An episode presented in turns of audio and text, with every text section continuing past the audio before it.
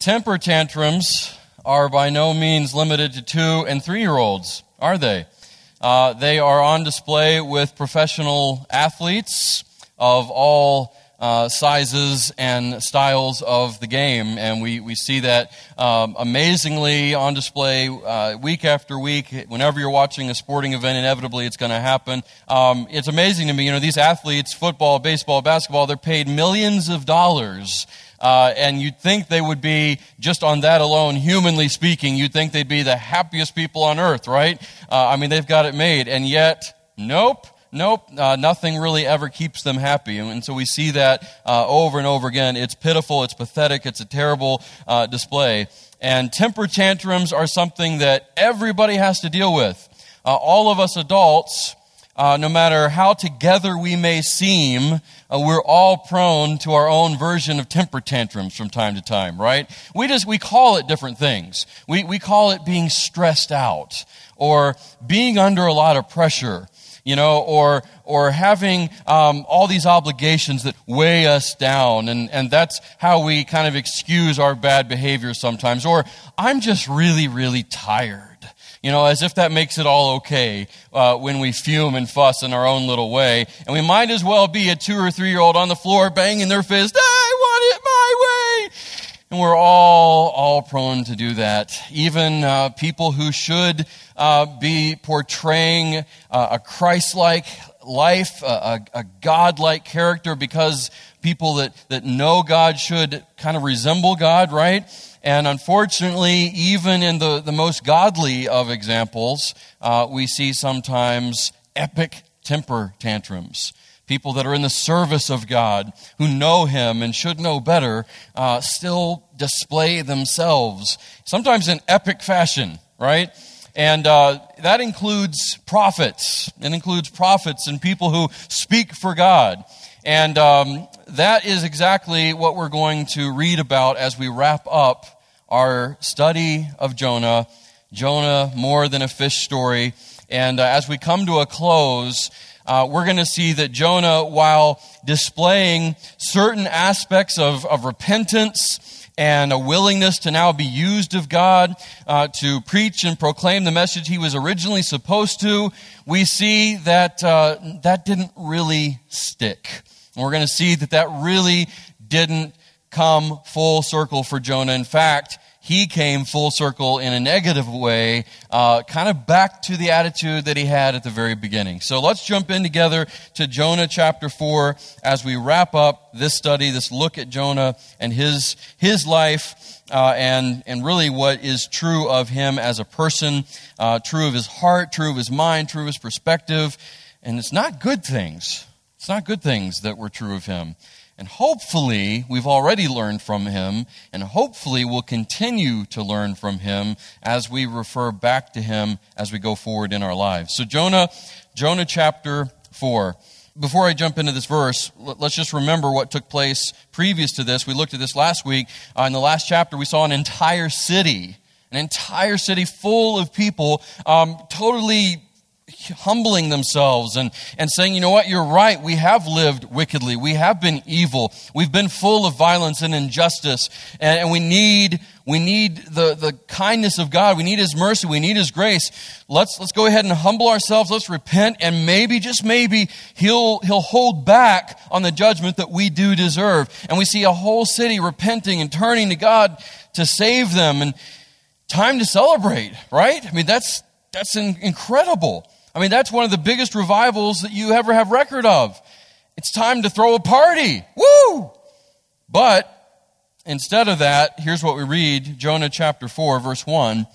But it, that, that turning of Nineveh, that repentance, that turning to God, that responding to his message, but it greatly displeased Jonah, and he became angry.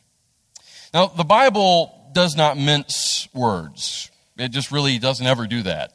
And this right here is, is one example of our English language just not really doing the thought uh, justice, what's really going on here. So uh, in verse 1, where it says, uh, it greatly displeased Jonah, you know, and he became angry, uh, what it actually is communicating in the Hebrew, which this was originally written in, uh, is that Jonah um, found God's response of grace and mercy to Nineveh as exceedingly evil.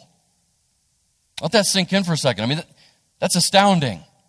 Jonah, who was to preach against the evil of Nineveh. Jonah, who was to proclaim to Nineveh, You are exceedingly evil before God. And, then when they responded to that, Jonah now points his, his fist up at God and says, What you are doing, God, is exceedingly evil. I mean, ugh, jaw drop moment here. Here is Jonah, prophet of the Lord, speaking for him calling out the evil of the people of Nineveh, actually has the audacity to turn to God and say, Your response of mercy and grace, your not giving them justly what they deserve, that's unjust, God, and you are unjust, and your, your whole response is, is just as evil as they have been. Wow. Whew. I, I mean, the depth that Jonah has now sunk to uh, after being in the depths with the whale, being out of the depths, he's sunk back to the depths now of his own personal despair.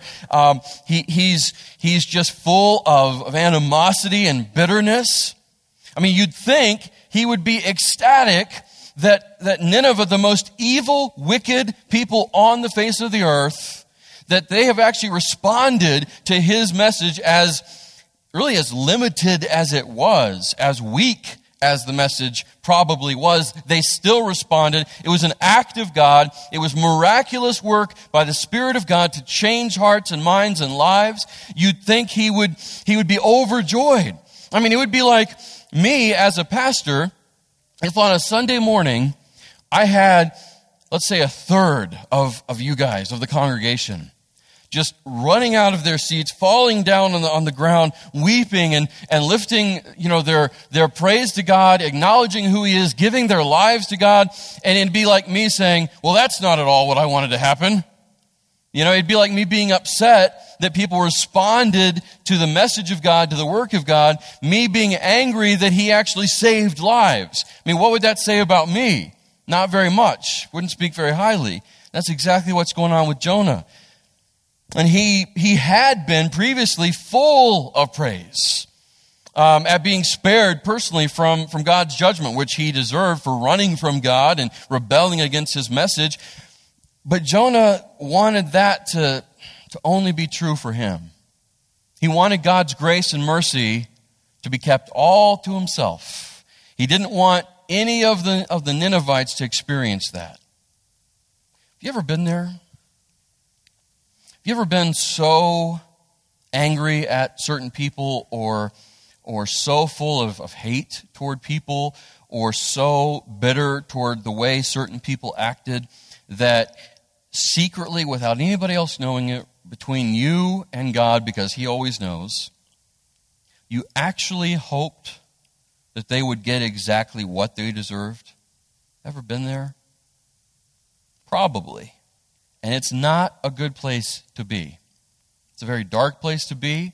Uh, it, it, does nobody any favors. It's, it's not a win at all. It's, it's a miserable state of existence, but that's exactly where Jonah was. And look at, look at verse 2. He prayed to the Lord and said, Please, Lord, was not this what I said while I was still in my own country? Therefore, in order to forestall this, in other words, your, to forestall your grace and your mercy coming down on Nineveh, responding to them, accepting their repentance, in order to forestall this, I fled to Tarshish, for I knew that you are a gracious and compassionate God, slow to anger and abundant in loving kindness, and one who relents concerning calamity. Remember, Jonah in the fish prayed to the Lord God and said, You know what? I, I was wrong. I did rebel against you.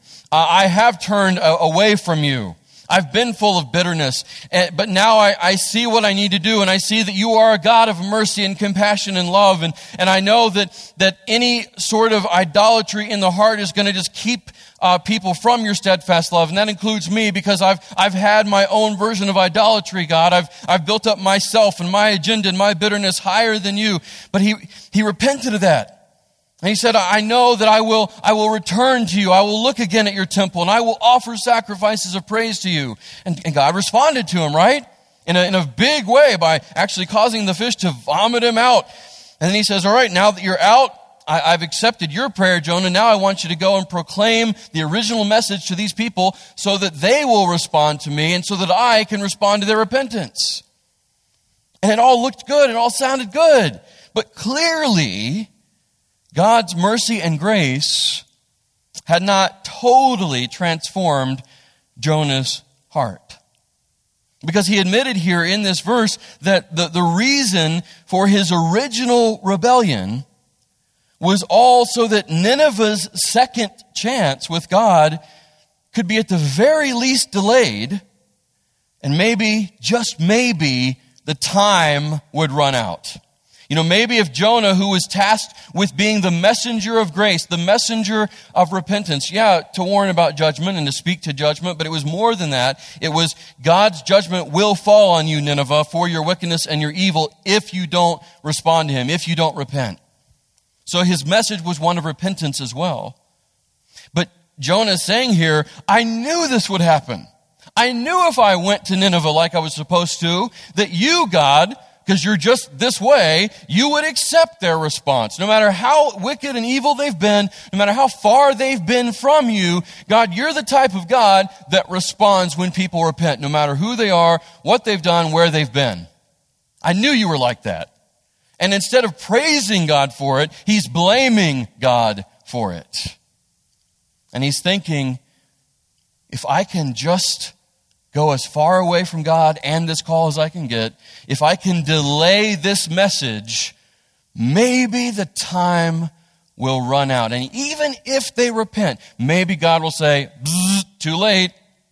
You know, it's, it's like a, uh, like a close basketball game, right? When it's down to the final seconds you know, and, that, and the last shot is taken and it's going up and it's going up and it feels like slow motion. That's why in all the movies, the sports movies, they always make that slow mo, you know, and it's going, it's going, and the other team is waiting with breathless anticipation, just hoping, hoping that, that if it goes in, it's going to be too late and that buzzer will sound that even though the shot's going in, it didn't beat the clock, you know, and they're just, they're hoping and, and, and agonizing over that and it goes in, but it didn't beat the clock and you hear the buzzer before it goes through the net. That's what Jonah is, is waiting for and hoping for and wanting to happen.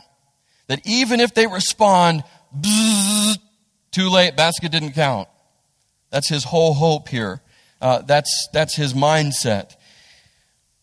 Now, let's, uh, let's keep reading in the text. Verse 3 as a result of him blaming God for his grace and his mercy, which is just incredible if you think about it. I mean, blaming God for being gracious, blaming God for being merciful, blaming God for being compassionate, and responding to repentance. Not wanting what he experienced to be given anybody else. It's just astounding. Verse 3 Therefore, now, O Lord, please take my life from me, for death is better to me than life. Oh, me, oh my, I just want to die. That's what Jonah is saying here. The Lord said, Do you have good reason to be angry?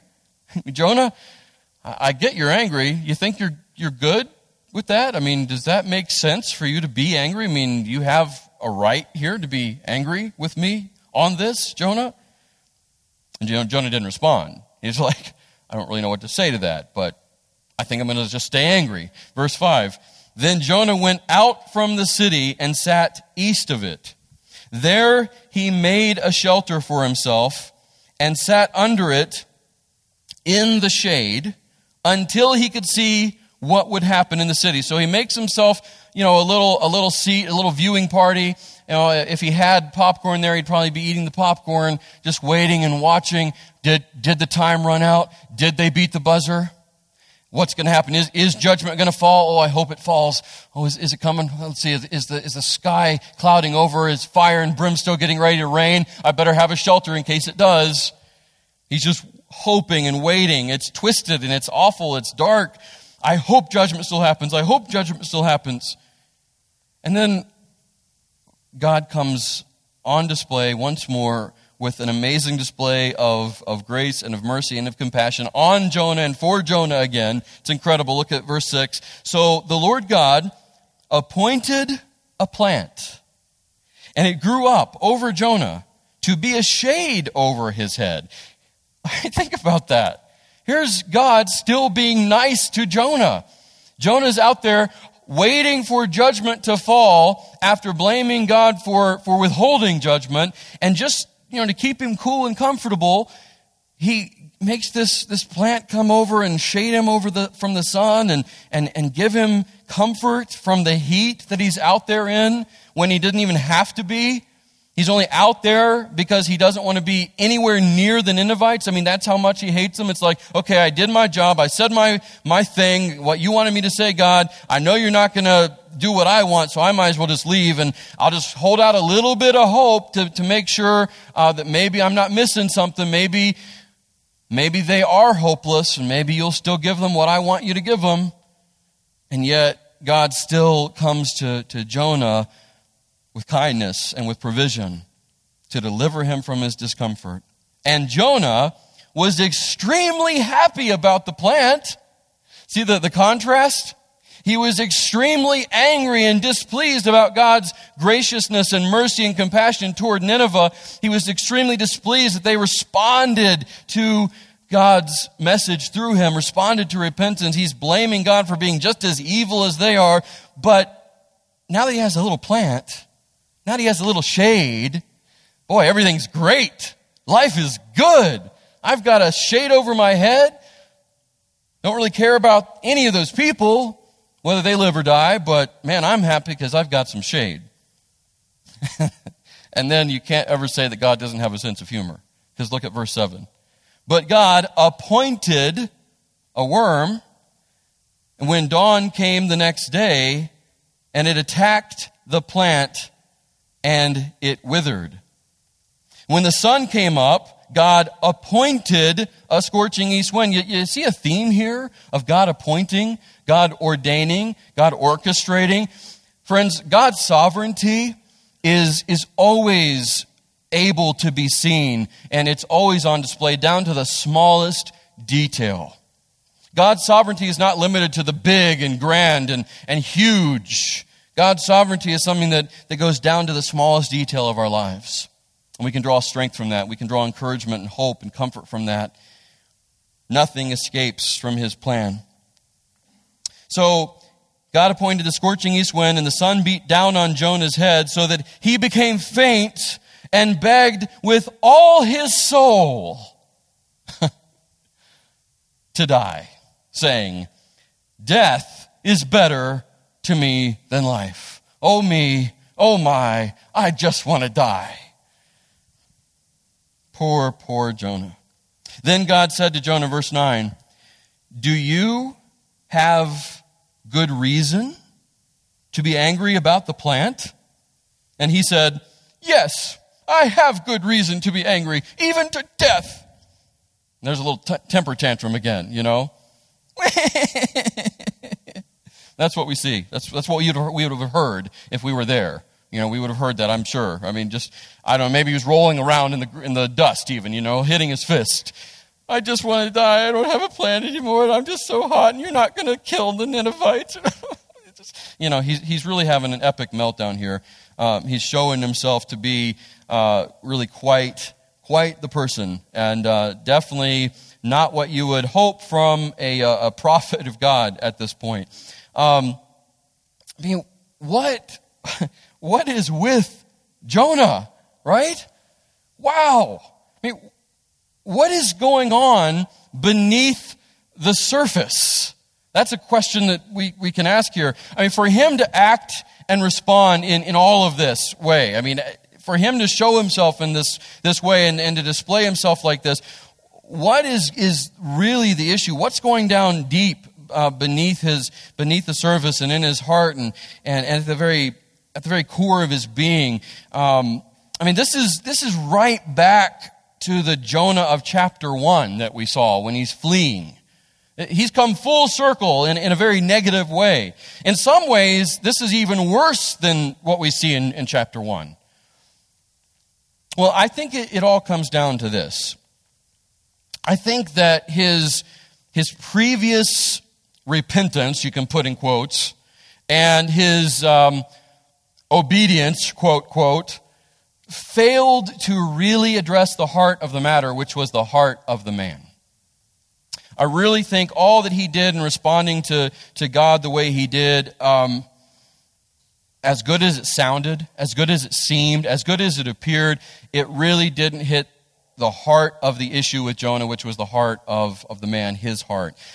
Because here's the thing here's what this all shows us about Jonah.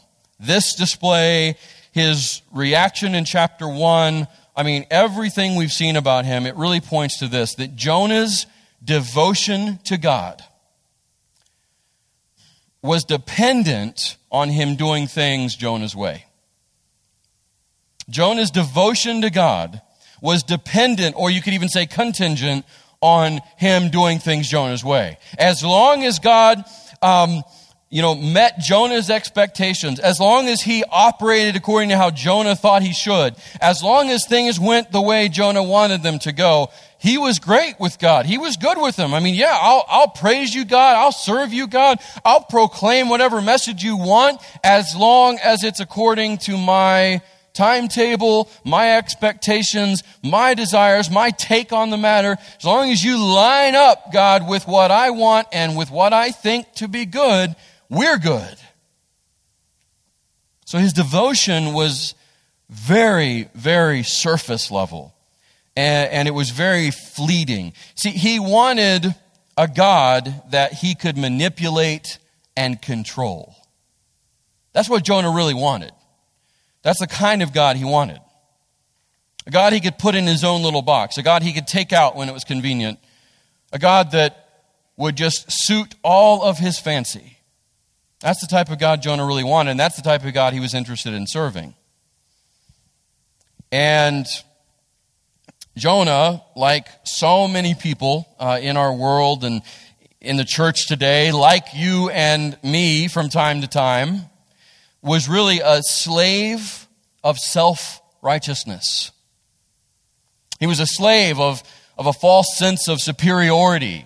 You know, he felt like like he and, and all of his fellow Israelites, because they were God's chosen people after all, they had the market on God's grace. They had the market on God's favor. They had the market cornered on his compassion. And it shouldn't be given to anybody else, least of all the Ninevites. So he felt this false sense of superiority. And he was also a slave of this self serving, artificial version of God. It's a bad place to be. Bad place to be. And that's what he obviously was basing his whole identity on.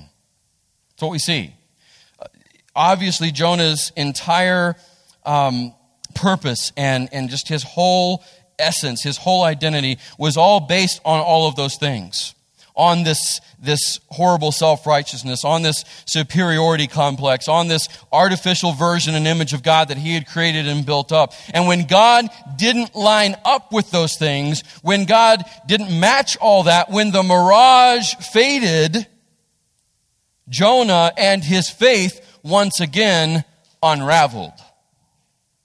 We see that all through history. We see that all through the Bible. That's, that's what was true of the Pharisees. That's why they didn't accept Jesus because he didn't line up with their view of what the Messiah should be. He didn't match their image. He didn't represent what they expected and assumed him to represent.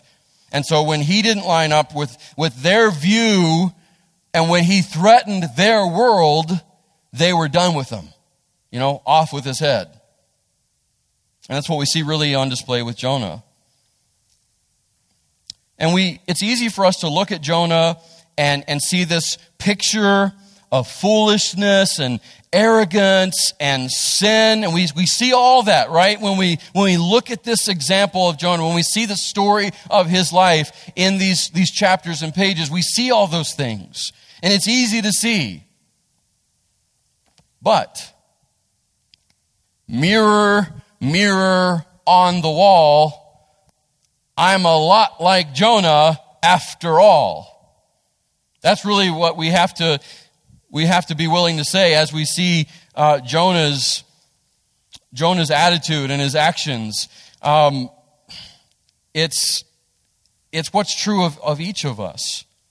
I mean, we all have to step away from the text and step away from what we naturally respond uh, like as we see Jonah, and we have to take a very painful look in the mirror, right? And we have to see ourselves in Jonah. I mean, because that's what Jonah's story really is, right? Jonah's story in this whole passage that we look at, um, and really all of Scripture, it's what this is. All of the Bible is this big mirror that you see yourself in.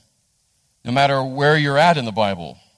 Uh, that's why the Bible is, is always so powerful. It's why it's always so relevant. It's, it's why it's so impacting, and it's why it's so uncomfortable. It's why the Word of God, for some people, has no draw. it's something that they easily discount and discard and reject because it's painful. Nobody likes to see their own reflection. Not really, because it shows all your flaws. It shows all that you still have to work on. It shows all of your discrepancies it shows that no matter what you might think of yourself, the mirror never lies. And that's what the Word of God always does. It points out to us our glaring weaknesses, it points out to us how much we do really need grace.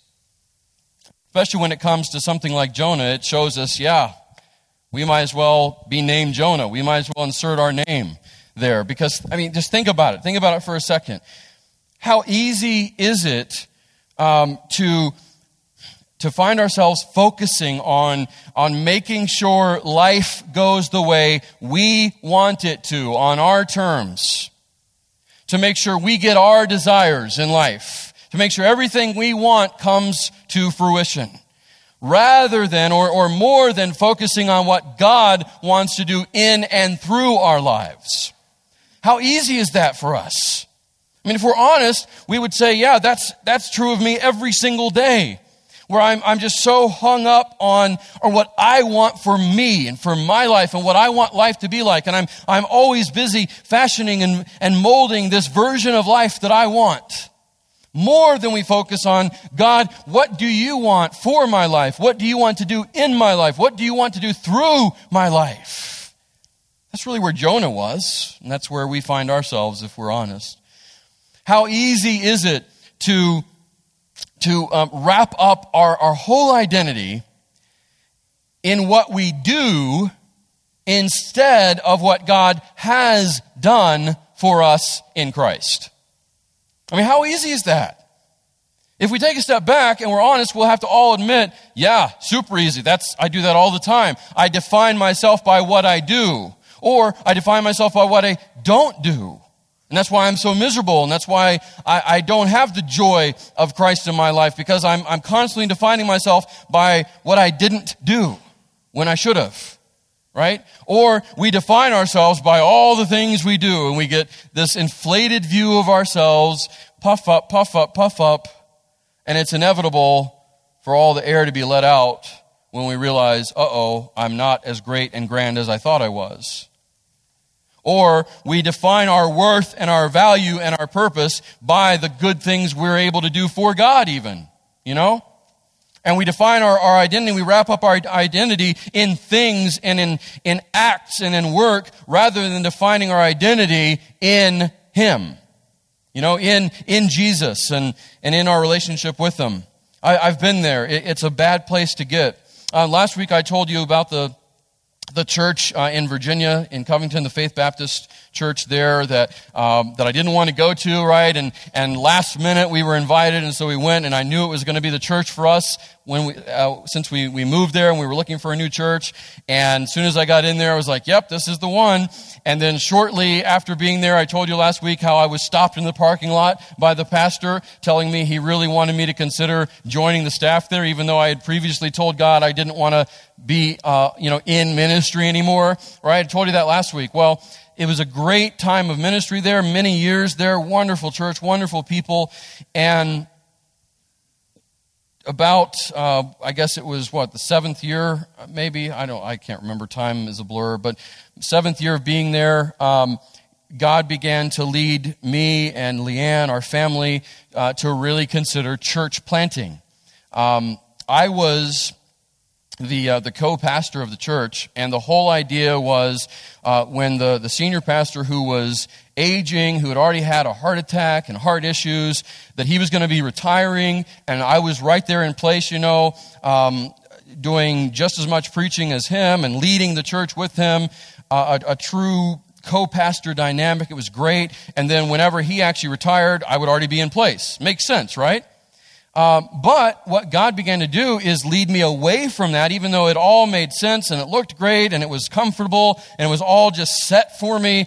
God began leading me away from that to think about moving back here uh, to our hometown to start a church.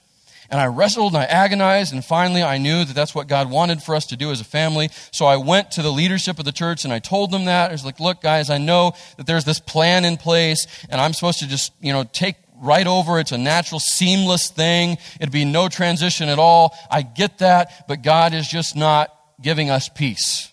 And here's what He's leading us to do. And I told them, I'm not in any hurry though. Like this is down the road. I, I see, you know, us being here a, a, couple more years even before we really launch into doing that. But they, they told me, uh, well, sorry, long story short, if you're not intent to do this, if your, your whole plan is not to continue with this, this plan that we've developed, if, if you really don't feel like you're going to be here long term, then we need to go ahead and move on from you. We need to go ahead and show you the door and get someone else in that is willing to be here long term and to step into that plan. And let me tell you, I was absolutely devastated. It, it rocked me to my core. I became, I, I went from being hurt, all the stages of grief really, went from being hurt to being confused to being bitter and angry and, and all of that just was boiling up and boiling up, and I went into a, a deep depression, and I went into a very powerful period of just anger and discontentment. But what God did through that, in His grace and His love, is He showed me, He revealed to me that my identity was being anchored to what I was doing and what my position or, or title was or what I was finding satisfaction in by way of, of that ministry more than it was tied to or, or wrapped up in or anchored to Him and my relationship with Him. He revealed that to me, showed that to me in a powerful way, and, and then that broke me all over again. But I needed to be broken. Because not until we realize that, uh oh, my identity is wrapped up in something other than God, and not until that's torn away from us, that, that false identity, not until that's ripped out of us, and it, as painful as it is, only then, in that place of brokenness and being stripped of all that we have been pursuing as far as our identity, only then can we start to actually find our identity in God. And that's what it takes. It takes sometimes an agonizing, painful process to destroy all that we've been focusing on, all that we've been wrapping up our, our worth and our purpose and our, our validation in. And God is gracious and loving enough to do that for us, even though it hurts. Just like what we do with our kids when they're hurt. You know, sometimes the treatment is, is painful and it's messy, but we love them too much to not do it, right? Because we know they're going to be better in the long run. That's what God does with us. And, and here's what we all have to realize. No matter where you are in your relationship with God, no matter how young or old you are, you need to hear this, you need to believe this, you need to remember this. This needs to kind of be a mantra over your life and my life, and it's the truth that will always be truth, and it's this that if our identity, listen, everybody, if our identity is, is anchored in Jesus, it will always be secure. If our identity is anchored in Jesus, it will always be secure. But, but the opposite of that is true as well. If our identity is anchored to anything other than Jesus and our relationship with Him, it will always be flimsy, no matter how it appears to be. There's all kinds of things in our lives that we chase after and we pursue. There's all kinds of things we, we can wrap our identity in if we're not careful. And the good things even. I'm not talking about just bad things. I mean good things that, that are great by themselves. But if we wrap our identity in them, inevitably they will fail. They will let us down and then we will be totally a wreck. Because any identity source other than Jesus Christ and our relationship with Him is just too flimsy to build a foundation on. And that's what Jonah was experiencing here. Jonah was, was seeing, um, I believe, I, I think that's what God was doing through all this, was showing him, Jonah, your whole identity is, is built up on and wrapped up in things that are never going to come through for you. Jonah, look at your heart. Look at your heart. Look at where it is. Look at what you've been focusing on. Look at, look at what your response is to me being compassionate and gracious like I was to you, to, to all these people who need it. Look at your attitude. And let that show you, Jonah, where all of your identity is, is being found in. And really, what that all means is that Jonah wasn't the hero of the story. Jonah wasn't the hero of the story. God was. God was the hero of Jonah's story. And this whole story of Jonah was really all about God pursuing a wayward prophet, a bitter servant of his, pursuing and pursuing in grace and mercy toward him to show him where his heart was at, so that his heart could finally be right, to show him where his identity was being uh, uh, wrapped up in and anchored to so that he could remove that and finally anchor his identity where it needed to be, which was in God himself. And that's what God is doing here. And look at what, what, uh, what God says in verses 10 through 11 as we wrap up this text. Remember, Jonah said, Yes, I have good reason to be angry, even to death. In verse 10, then the Lord said, You had compassion on the plant for which you did not work and which you did not cause to grow, which came up overnight and perished overnight. In other words, you didn't do anything for this plant. This isn't something you did. I did for you, and you've only had it for like 24 hours. It's gone, and yet you, you were just a wreck over that being gone. Verse 11, Should I not, Jonah, have compassion on Nineveh? The great city in which there are more than 120,000 persons who do not know the difference between their right and left hand because sin blinds and confuses, as well as many animals. Should I not have compassion, Jonah, on people that though being wicked and evil still have the image of God over their lives, who are still fearfully and wonderfully made, Jonah? Should I not have compassion on them? And yet you're torn up over a plant? Jonah, where's your heart at? Where's your identity here? And that's how the book ends. We don't know how Jonah responds. I would like to think, and I would hope, that even though it's not recorded, his, his response was finally what it needed to be. I would like to think that he said, You know what, God, you're right. Wow. I don't know. We won't know at least until we get to heaven, and maybe not even then. But what it, what it does is it shows us that apart from God's grace through Christ, we too are, are hopeless. That's what all this shows us. Apart from God's grace through Christ, we too are, are hopeless. And we too uh, are absolutely dependent on God's grace through Christ. Because we were enemies of God apart from Christ, just like Nineveh was. But God demonstrated his love toward us in that while we were still sinners, Christ died for us. Romans 5 8. And this is all a reminder of that. And as we remember that and think about that, that we are absolutely destitute apart from God's grace through Christ, absolutely hopeless, that we don't have a prayer, literally, apart from Christ, what that should do for us, what that should, that should generate in our heart compassion for the lost like God has. And it should give us this desire, we should want to go give them the gospel that we have been rescued by. That's what should happen in our hearts. As we look at Jonah's example, as we look at his story, as we see ourselves there, as the mirror of God's word is put in front of our lives, we should say, Oh God, thank you for your grace for me. And, and I can't possibly keep this to myself. I've got to go give your gospel to all those people that are in need of rescue like I was. May that be true of us. May that be our story. That we're consumed with compassion for the lost like our God is. Amen? All right, join with me in prayer. Father, I, I thank you for your word. I thank you for the story of Jonah. I thank you that in it we see you on display on every page. This story is not, it's not even really so much about Nineveh.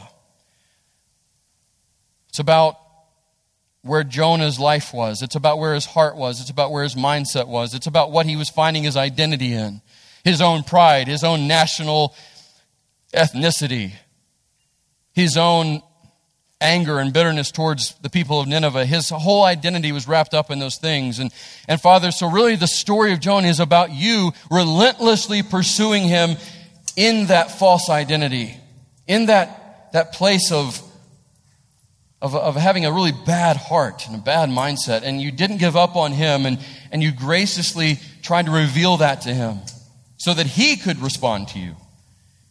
And you even used Nineveh's response as a great big visual aid and object lesson for Jonah.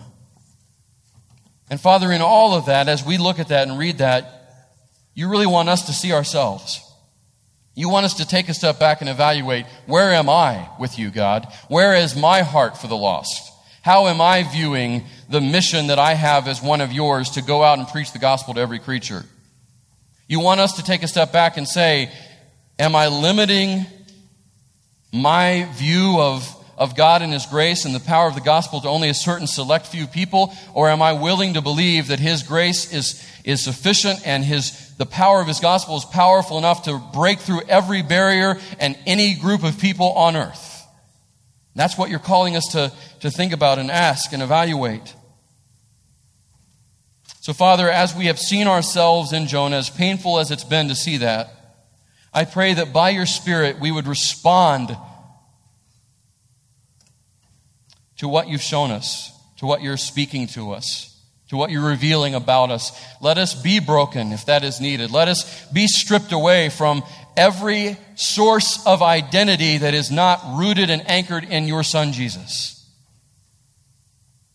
And I pray all of this in Jesus' name. Amen.